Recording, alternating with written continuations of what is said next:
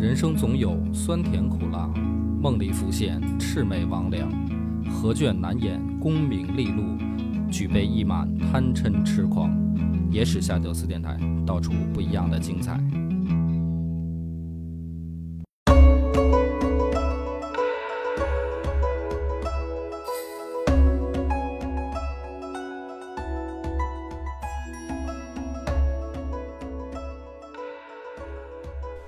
好，欢迎收听《野史下酒》，我是主播恶把波老袁，啊。今天请老袁来聊一期，你这是找不着人了是吧？我要夸下海口，要这个六天连播嘛。所以这个今天咱们来聊一个还是汉末时期的人物，但是大家一定都没听说过他，因为他的传呢是在《后汉书》里边。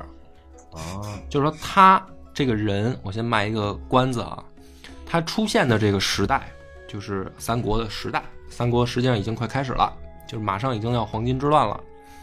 但是呢，黄巾之乱来之前他就死了，啊，没赶上这，没赶上这一波。但是他的名头啊，就这个人他出现的时候，一般跟他并着会提起来的一个人是刘表，哦，就是那个荆州牧刘表。所以他其实呢也可以算擦边这个三国人物，就是他活着的时候，很多三国人物还在。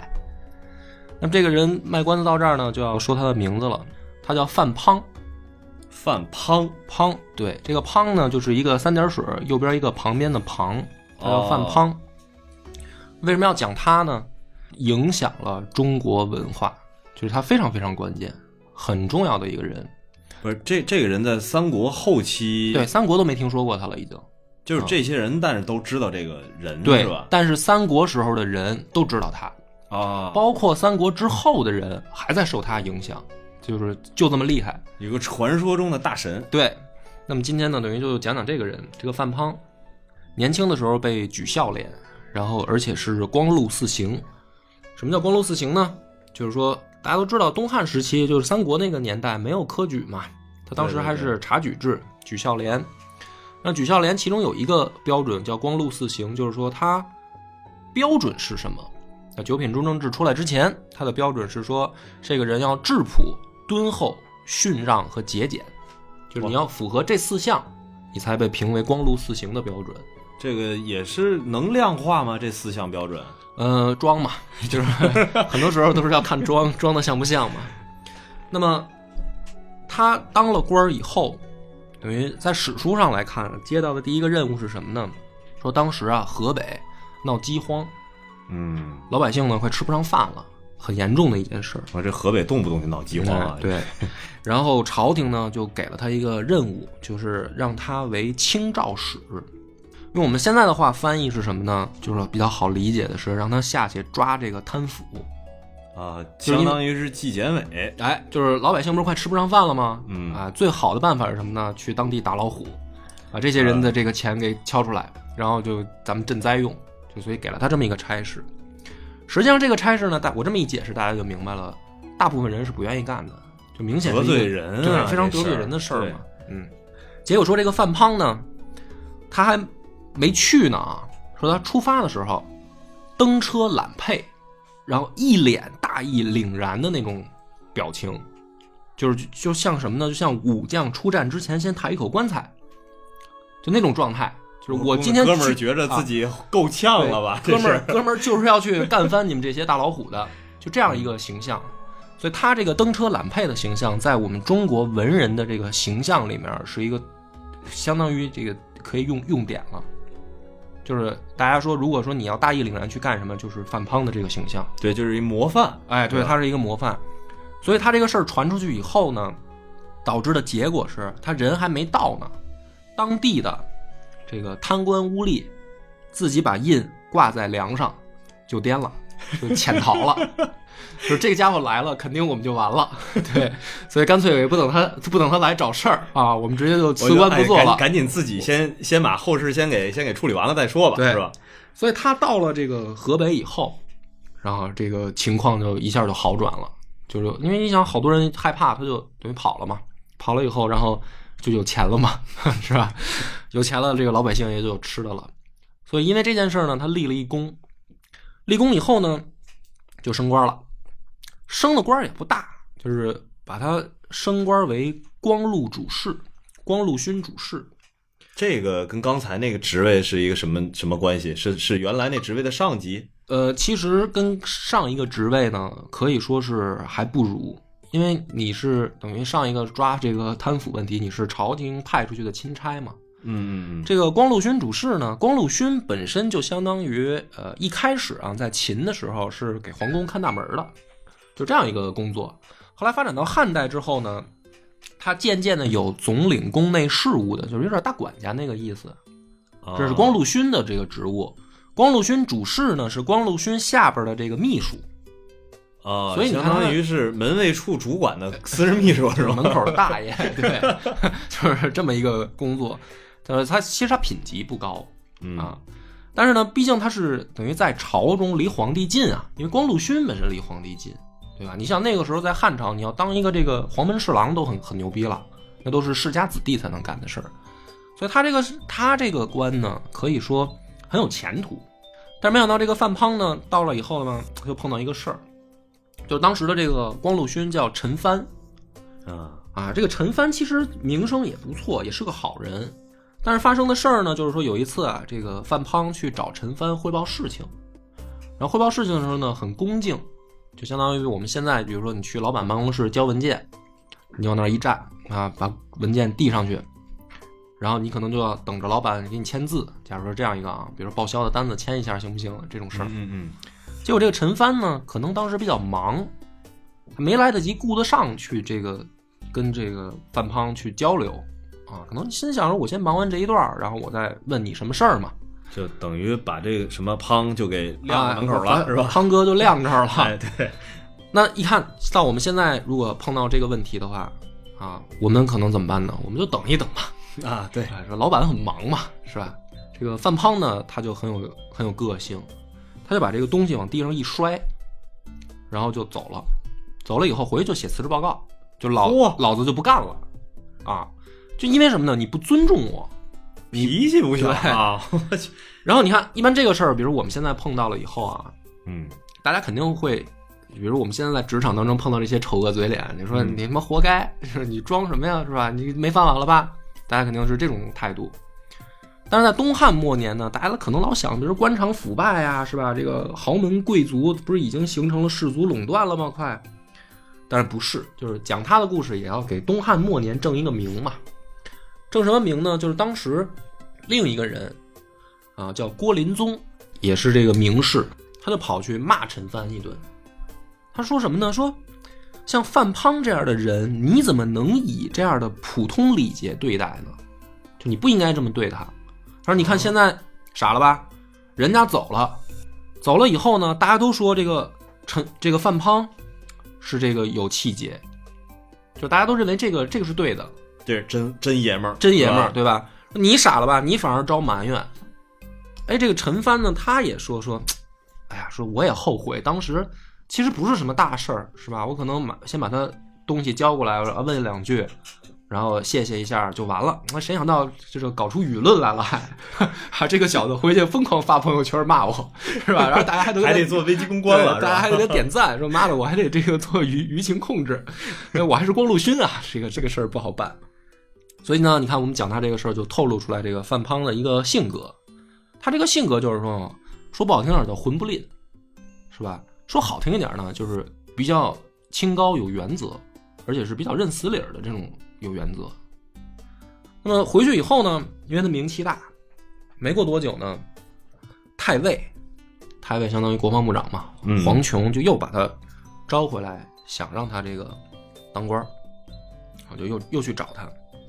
然后呢，这个时候正好朝廷又出了一件事儿，就是皇帝啊不知道哪根筋搭错了，他突然呢下了一个诏令，他说三府院举属举这个可以谣言，嗯，就是可以就是揭发这个检举谣言当中这个有什么问题都可以上报。就是辟辟谣的工作是吧？呃，不是叫辟谣，就三府院是什么？先解释一下。嗯三公在东汉末年都可以叫三府，啊，就是司空、司徒、太尉，这个叫三府。三府院就是三公的这个秘书啊，啊，就是不是让三公来检举揭发，是说连他们的下级，因为你在京中嘛，你们嗯真正了解一线工作嘛？很多事儿其实让大佬是不管的嘛，都是秘书去办嘛。所以说，秘书你们在工作当中碰到的任何问题，就是那会儿就就是说谣言嘛，嗯嗯你们都可以来上报。实际上呢，还是针对什么呢？就是说揭发贪官污吏，因为互相之间大家肯定就就哎，这个就别别说了嘛。对，但这些小秘书有的时候他知道实际情况，是吧？就比如说现在贪官落马因为二奶都是 贪官之间互相不会相，当于是一个高官八卦中心啊，哎，就是这些人这些人的这个消息灵通。于是呢，这个诏令一下，呃，胖哥又激动了，胖哥就开始疯狂给朝廷写信，写到什么程度呢？说是刺史及两千担的这个权贵，这哥们儿第一次上书呢，上了二十个人，就是解写了二十封检举信。那大家可能不太理解，说这个这个是一个什么量级，是吧？嗯，东汉初年，啊，一共刺史不到二十人，是到东汉末年加上权贵，也就是四五十人，基本上点了一半儿，就是？他这个属于开了一个地图炮，就是有一半刺史可能都被点名了。然后呢，当时的这个尚书，尚书令就慌了，说这个朝廷让大家检举，你一个人就检举二十个，说你这属于超额完成任务啊。但是呢，这个尚书令就说说你是不是背后有人指使你？就是你是是不是来搞这个政治进攻来了？借着这个机会，是不是背后有人啊？哎，就说你一个这个是吧？这个小屁官儿，说嗯，你这个一个三府院院就是秘书嘛，你你怎么敢揭发朝中二十多个大员？你背后是不是有人儿？然后他就去，他没有公开呀，他就先去问这个范胖，嗯说嗯，你啊，告诉我，是吧？因为这个事儿现在我主抓嘛，你跟我说实话，是不是有人指使你？结果没想到呢，这个范胖就说：“我他妈啊这回是因为这事儿比较急，我先写了二十个证据确凿的。说 你看后面了吗？我这批还还没写呢，就是这还没写完呢啊！说我这里面但凡有一个啊，要是不是没有真凭实据的，你就宰了我。合着这范滂光收光是收集证据了，是吧？就是那意思，就是我这是第一批名单儿，我这后面还好几批呢。当时这个尚书令就傻了，说这个知道你小子愣是吧？是吧？蹬蹬车揽配那个劲儿又来了啊！只不过这回不是到地方，搞到中央来了。这手里攥着银行合同是吧？啊啊，你这有有影射，有影射。对你这个大面积这个杀伤，这个不行啊，就是也不跟他争了。但是回去以后呢，也不能把这个事儿公开化。于是呢，最后这个范滂啊，他就又辞官不干了。啊，又辞了。啊，因哇，这哥们儿有性格。，对，就是史书里说啊，范滂觉得说，力不能竭，就是什么呢？就是想让这个朝廷变干净，但是我做不到，做不到，干脆老子就不干了。你看第二次他又辞官了，嗯嗯，但这回呢辞官以后也没关系。当时呢，地方有一个太守叫宗资，啊，因为《后汉书》的人还没到三国的时代，所以很多人大家可能听起来都比较陌生。对对对，这个宗资呢，他就说说这个，我听说你名气很大呀，啊，你这个办事儿也很得力啊，说你京官当不了，地方太守嘛，那你管一个郡啊，就别在中央了啊来地方来。我这个郡的事儿我说了算，你来辅佐我。那，于是呢，这个范滂又高高兴兴去辅佐这个宗资，开始干呢挺不错的，啊，就是这个宗资也很满意，确实帮他解决了很多实际问题，就等于又是给他当秘书又是当秘书。啊他这就是个秘书命。让没过多长时间呢，就发生了一件事儿，就是这个范滂啊有一个外甥叫李宋，这个小子呢也是这个等于公族子弟，从小呢，嗯，也是属于不学无术吧，这么一个角色。但是呢，这个人很有志向，就是想当官儿，啊，这志向挺远大的是吧？对，想想贪污，打小立下了这个志向。那范滂呢？你像他这个为人，他这是自己外甥，那肯定也了解嘛，就是绝对不同意，你绝对不能步入这个官场啊。于是呢，这个李宋呢，自己走关系，就联系到了一个太监叫唐衡。这个唐衡当时呢是中常侍，嚯，哎，哎，官儿不小啊。这个太监，别看他这个是吧，他是这个等于内朝的官，但是关系广啊。于是呢，这个唐衡呢跟这个李宋可能聊得不错，就说那没事儿这个事儿啊，我帮你解决。于是呢，这个太监就跑来找到宗资，就是范庞的这个上级，他跑去找宗资呢，就是说你给这个孩子安排个官儿，还不是官儿，你给他安排个吏，是真的不用当官儿，别啊不是当官儿，当个吏啊，给朝廷办事儿的吏。那个宗资呢也不好意思驳这个太监面子，就说那行，我给你安排。结果呢，安排了几天吧，发现宗资都安排下去了以后呢，这孩子还是没接到这个等于 offer 嗯，啊，就这已经是就是安排事业编了，也也没、啊也没落听，是吧？没落听，就是 没 offer。这个宗资就问啊，说这个卡在什么环节了？其实我觉得他多余问，然后后来一打听知道，这个范胖给拦住了，就不发这个 offer。宗资呢，这个人他因为有这个是吧陈帆的前车之鉴，嗯他也不敢招范胖，他就回去呢打另一个秘书，就是打一个叫朱玲的秘书。这个朱玲呢，就是史书里说啊，就是相当于一个书童，呃但是可能也处理这个文件，他就揍他，说让你安排这么点事儿，你都安排不好，其实就是撒火撒邪火。相当于不敢招惹这范滂，找自己文书撒气。对，结果呢，这个朱灵吧也挺愣，他说他都不跟他掰扯，他说范滂都这么牛有气节牛逼，我他妈也也也是个有气节的人，就我受到这个范滂的影响，我也不能不能这个向恶势力低头。结果呢，这个宗资呢，等于搞搞了一个自己找找没去嘛，而且他还不能公开，所以你看这个范滂呢，就是这么一个人，就是连自己的这个直属上级，属于不给面子成 习惯，就是不管你是谁啊，也不管这个介绍的人那是他自己的外甥啊。你像咱们中国的这个人情社会嗯是吧？我这个外甥是不听话，这个喜欢胡闹，但是也不是当官儿嘛，是吧？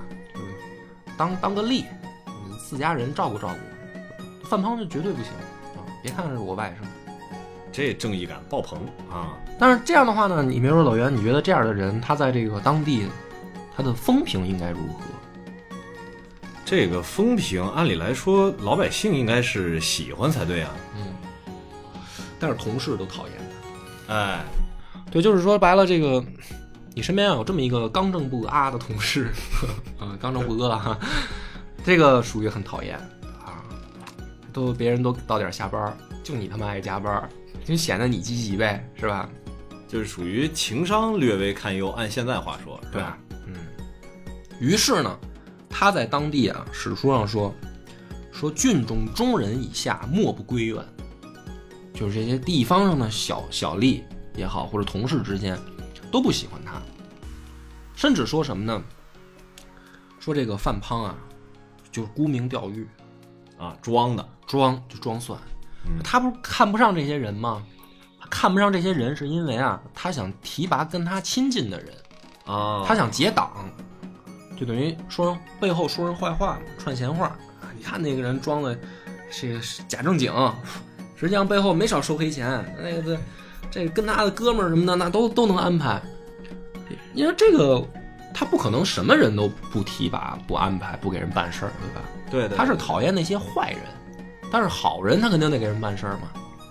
但是这些到了这些人嘴里，他就说这个人就是在结党，跟他关系好他就提拔，是吧？跟他关系不好他就不给人办事儿。背后嚼舌根子嘛，哎，都这样。那么这个按说呢，其实也没什么关系啊。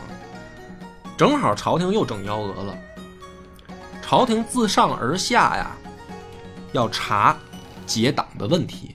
这个在朝廷来说，我也不希望下面有结党营私结党营私的这个问题。嗯就是说这个来查也是一个正当的事儿啊。但结果是什么呢？这个范滂就中招了，就当地都有风评啊，他结党啊。就是现在朝廷要查结党的事儿，他首先就是抓他，就这小子，就大家都这么说，都都说他结党，因为这些人也是官吏嘛。嗯，于是呢，这个范胖就底儿郎当入狱，直接就被逮了。啊，这个没有办法，是吧主？要得罪人确实得对有点多，是吧？大大家都说他结党，他就入狱了。入狱了以后呢，他也不辩解嗯啊，就是我我对我结党了啊，他也不辩解。你们说我结党，我就结党了吧，我进来，反正这个老天爷是吧，自有公道。当时呢，这个玉立啊，这牢头儿就劝他说：“我们这儿呢有一个规矩啊，什么规矩呢？就是不是打那个 五百杀威棒啊？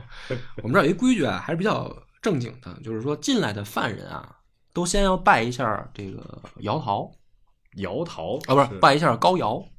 高尧呢是咱们这个中国的司法之神，就据说哦这个监狱和这个刑法就是高尧发明的。”相当于是监狱的祖师爷。哎，是是这么一个形象。他说要拜他，然后呢，这个范滂呢，就是大家都排队，因为这一批犯人是吧，都、嗯都等着排拜是吧排排着队拜，就是进来这是第一课，这个范滂排第一个。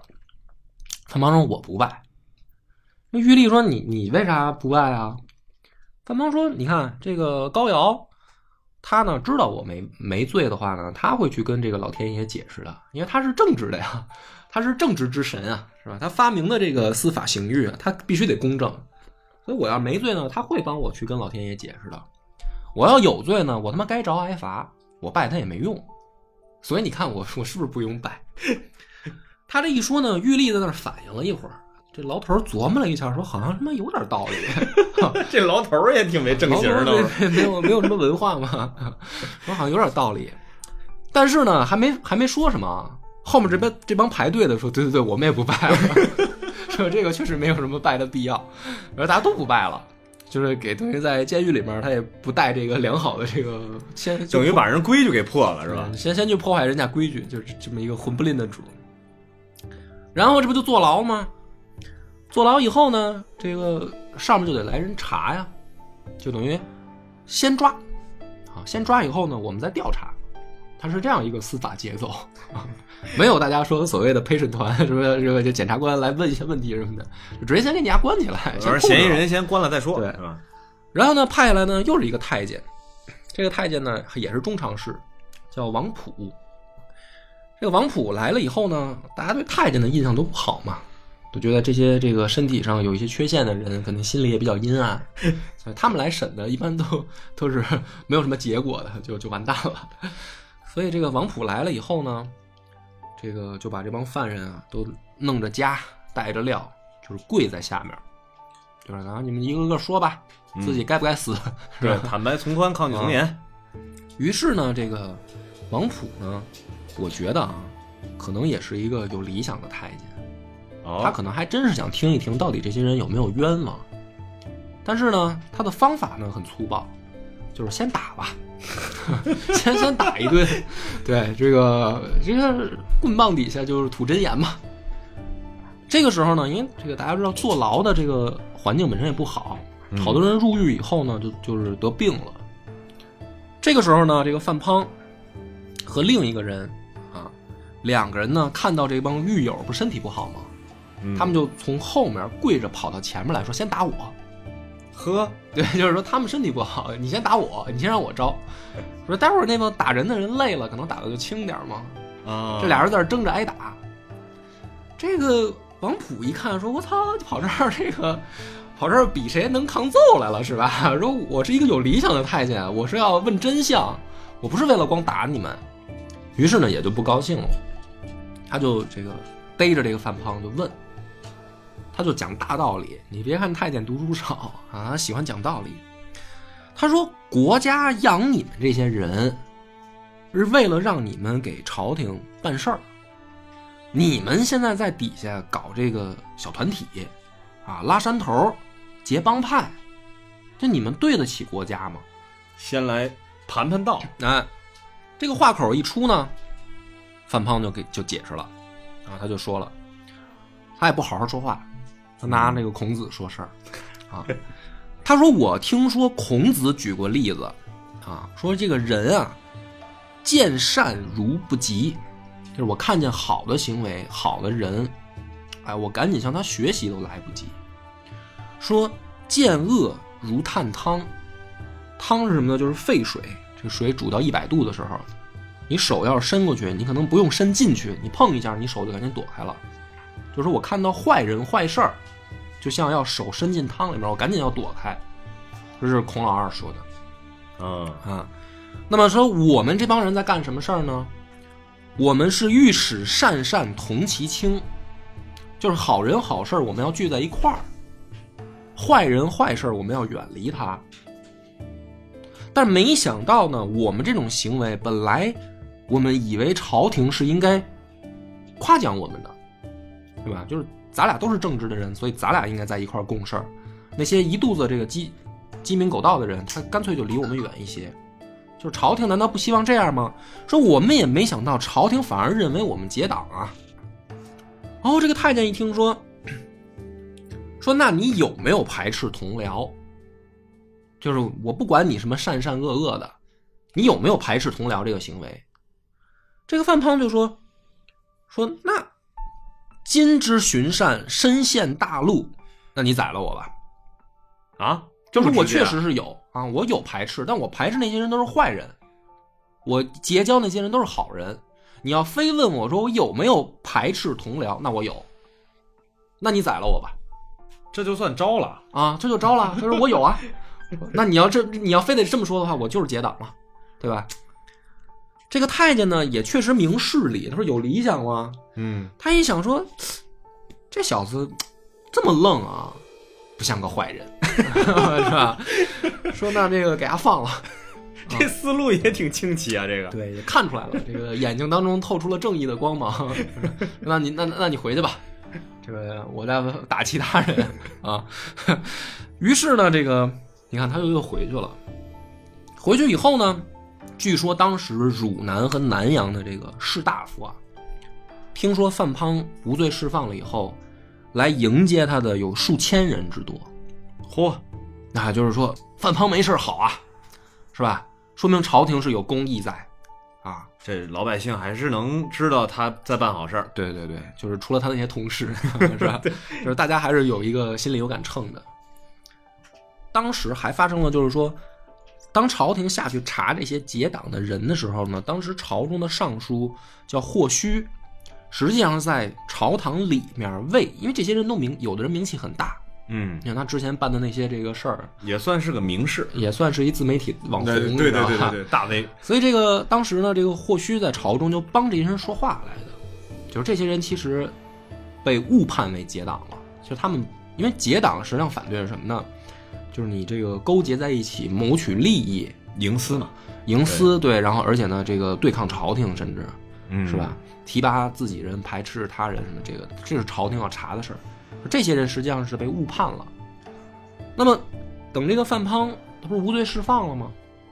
好多人呢，就他也回到这个京中的时候，好多人就跟他说说，当时这个霍须可是为你们说了不少好话，啊，那你出于这个礼貌，你也应该登门拜谢一下嘛。对大家都是感谢人家一下，对，大家都是名士嘛，是吧？你你这个怎么着也应该上去，这个点点头之交也好，或者怎么，你也得谢谢人家。结果呢，这个范滂就说，他也不好好说，他还举例子。他说：“你看这个古代啊，书相应罪，齐奚救之。说我也没听说他感谢齐奚，齐奚也没放什么屁嘛。说你看古人都这样，我也没有必要搞那些假惺惺的嘛，是吧？我也没求着他帮我呀。他就这么一个混不吝的这个个性。但是呢，这个好日子没过多久，因为我说了，他这个这兄弟没扛到黄巾之乱嘛，啊，？后来在建宁二年的时候，大诛党人，就是朝廷这回不光是查了，就是宁可错杀一千，绝不放过一个，这就直接要动刀，要动刀了。因为当时马上就是要有点这种山雨欲来了，就黄巾之乱的这个苗头啊，前期，因为当时好多这个京中的官员都是都是黄巾的这个党徒，是吧？所以这个朝廷就要下重手了。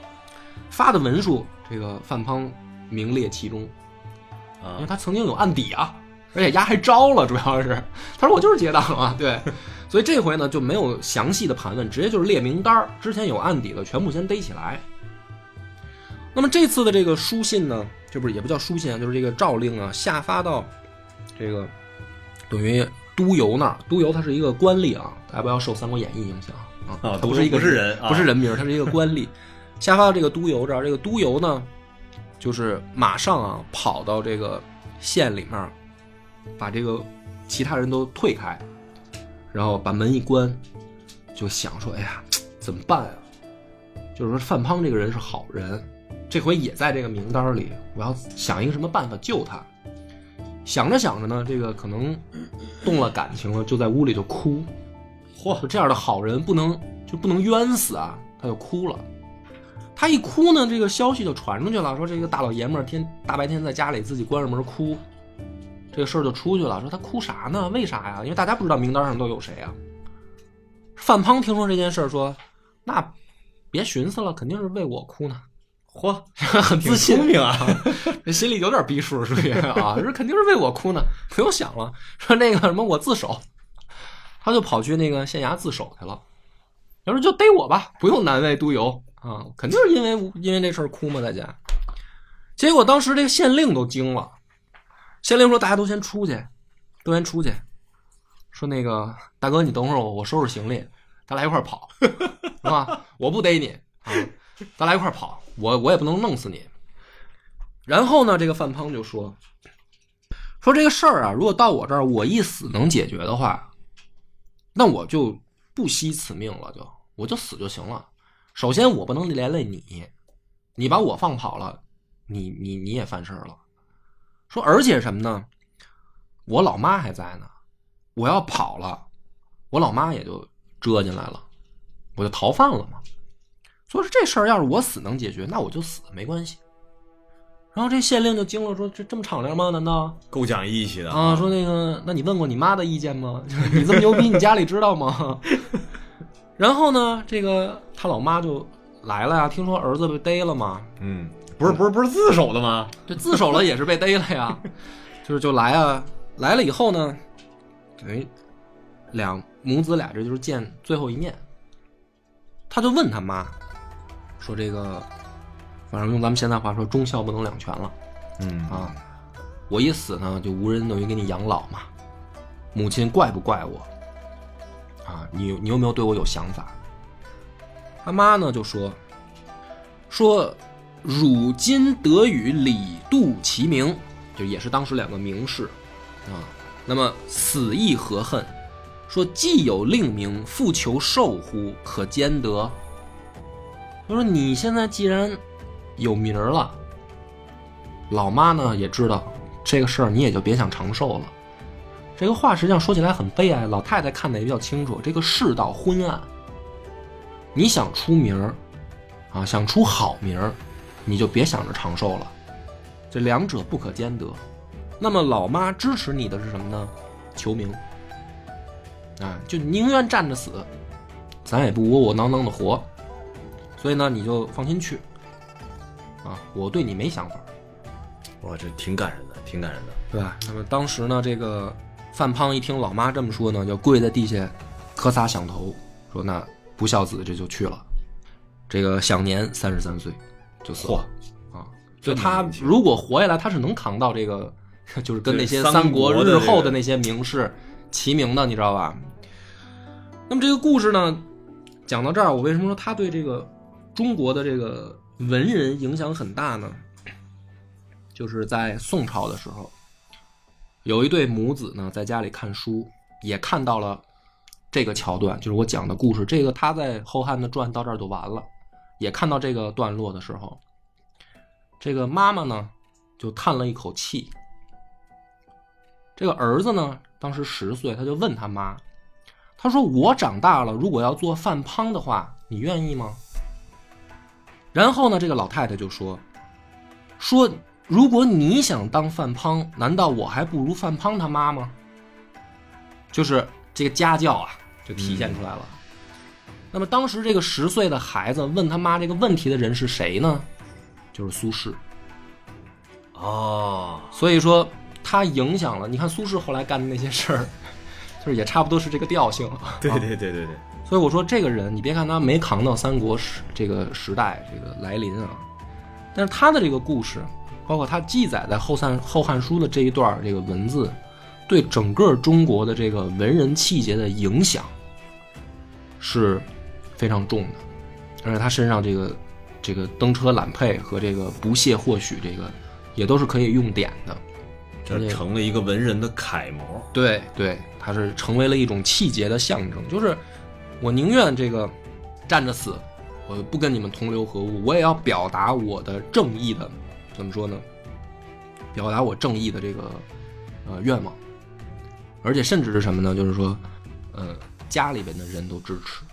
有很多人他不可悲的在于说，我想求名，但是我家里边说，哎呀，认怂吧，是吧？这个公司好好干，不要跟领导顶撞 啊！你你出来以后，你他妈就饿大街、睡大街了，你这还有什么可牛逼的，是吧？但是中国文人向来不信这一套，就是我临死，我妈你怨我吗？妈说去儿子，你能跟当世这些是吧？李大钊齐名，你死得其所啊啊！所以这个故事我们今天讲到这儿就结束了啊！感谢大家的收听，拜拜。